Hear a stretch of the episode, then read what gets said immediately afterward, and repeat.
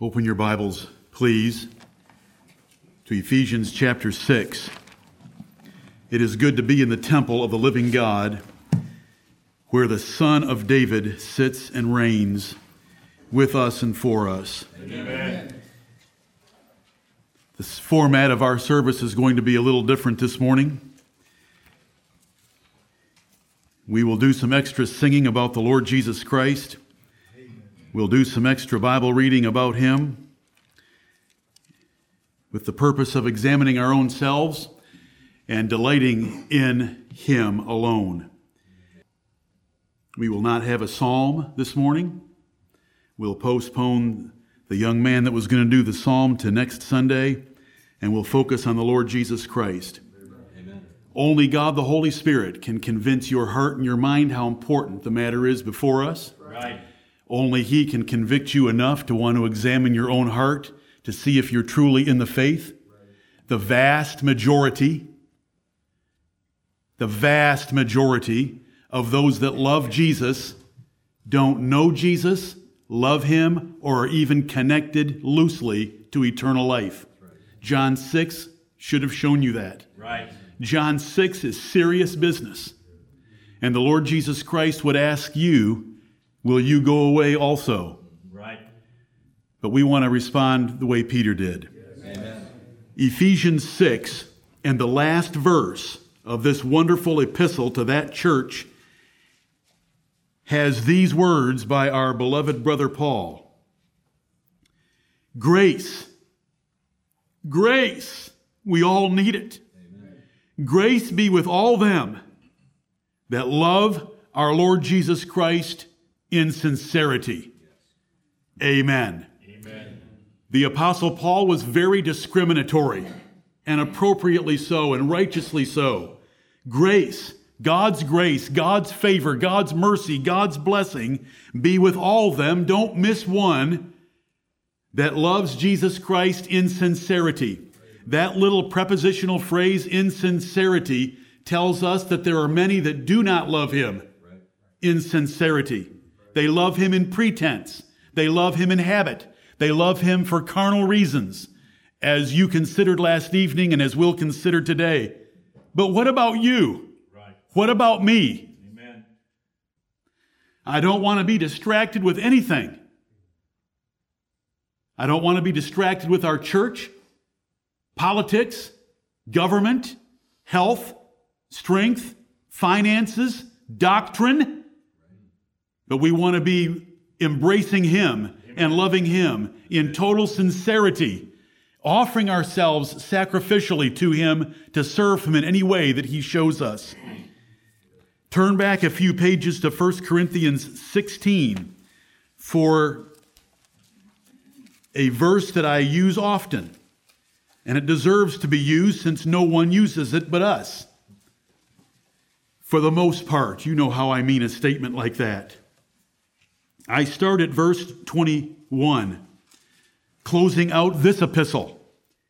The salutation of me, Paul, with mine own hand. If any man love not the Lord Jesus Christ, let him be anathema, maranatha. The grace of our Lord Jesus Christ be with you all. My love be with you all in Christ Jesus. Paul was discriminatory about his love. He focused it on those that were in Christ Jesus in that 24th verse. But look at that 22nd verse. Ephesians 6, having introduced to us that little prepositional phrase, in sincerity, look at this, stated to a church. Paul's church. Paul found this church. Paul formed this church. Paul built this church. Yet he writes to this church and says this If any man love not the Lord Jesus Christ, let him be anathema, maranatha. Anathema is a curse. Let him be cursed. Maranatha is the coming of the Lord. Let him be cursed at the coming of the Lord if he doesn't sincerely love Jesus Christ. You love Jesus Christ by your passion for him your sacrifices for Him, your willingness to do anything for him, your love of his people, your love of his worship, your devotion to him is your love of him. If any man love not the Lord Jesus Christ, Paul said that to his own church. I'm not too harsh or too hard to say it to this church. Right. I've said it to myself a lot of times leading up to right now.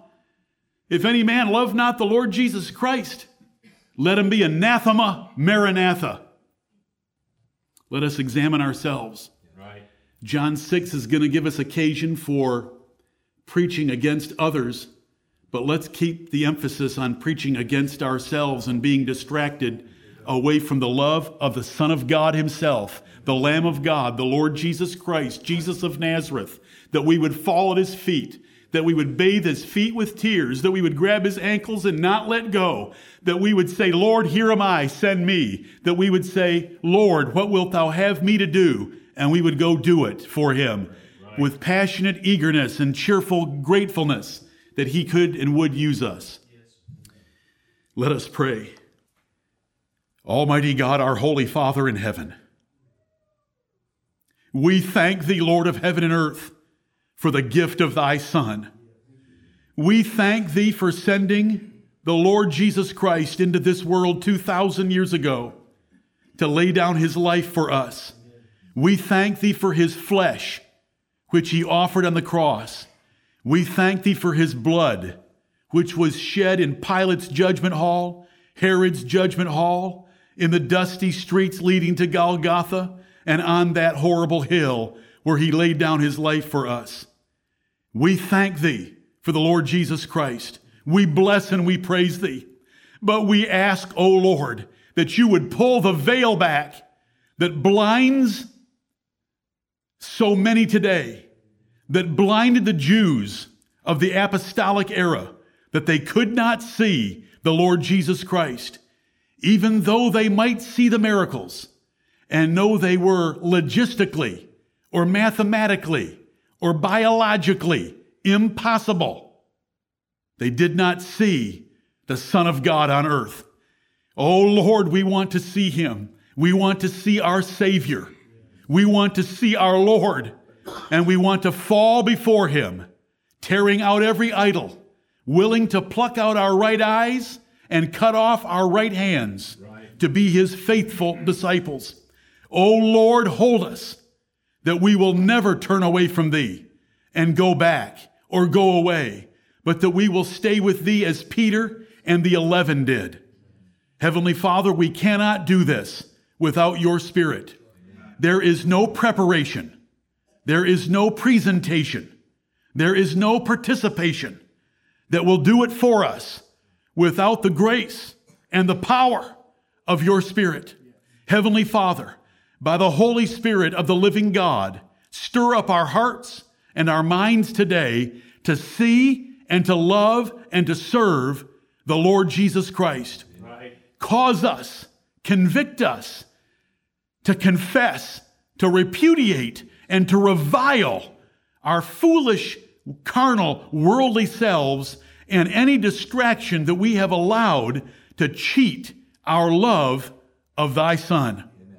Heavenly Father, we utter these words with the spirit that is willing within us, mustering as much energy as we have ourselves by your spirit and the new man. But, oh Lord, we seek more energy, more strength.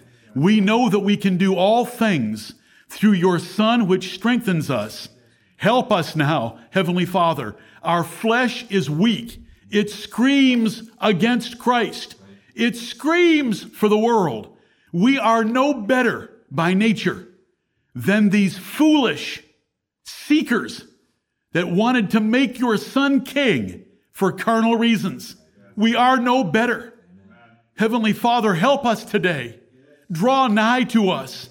Fill our assembly.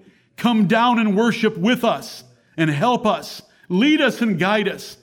Let the singing redound to the glory of your Son, Jesus Christ. Let it move our hearts and move our minds. Heavenly Father, as we sing praises to Him and make our commitments to Him and ask for Him to come to us and not to pass us by, but while he's calling, before he turns away and sends so many who have foolishly relied on their carnal ambitions into an everlasting hell. O Lord, save us and come with salvation in our hearts and restore unto us the joy of thy salvation as we have experienced in the past. These things we need. These things we beg thee for. We cannot cause them to happen ourselves.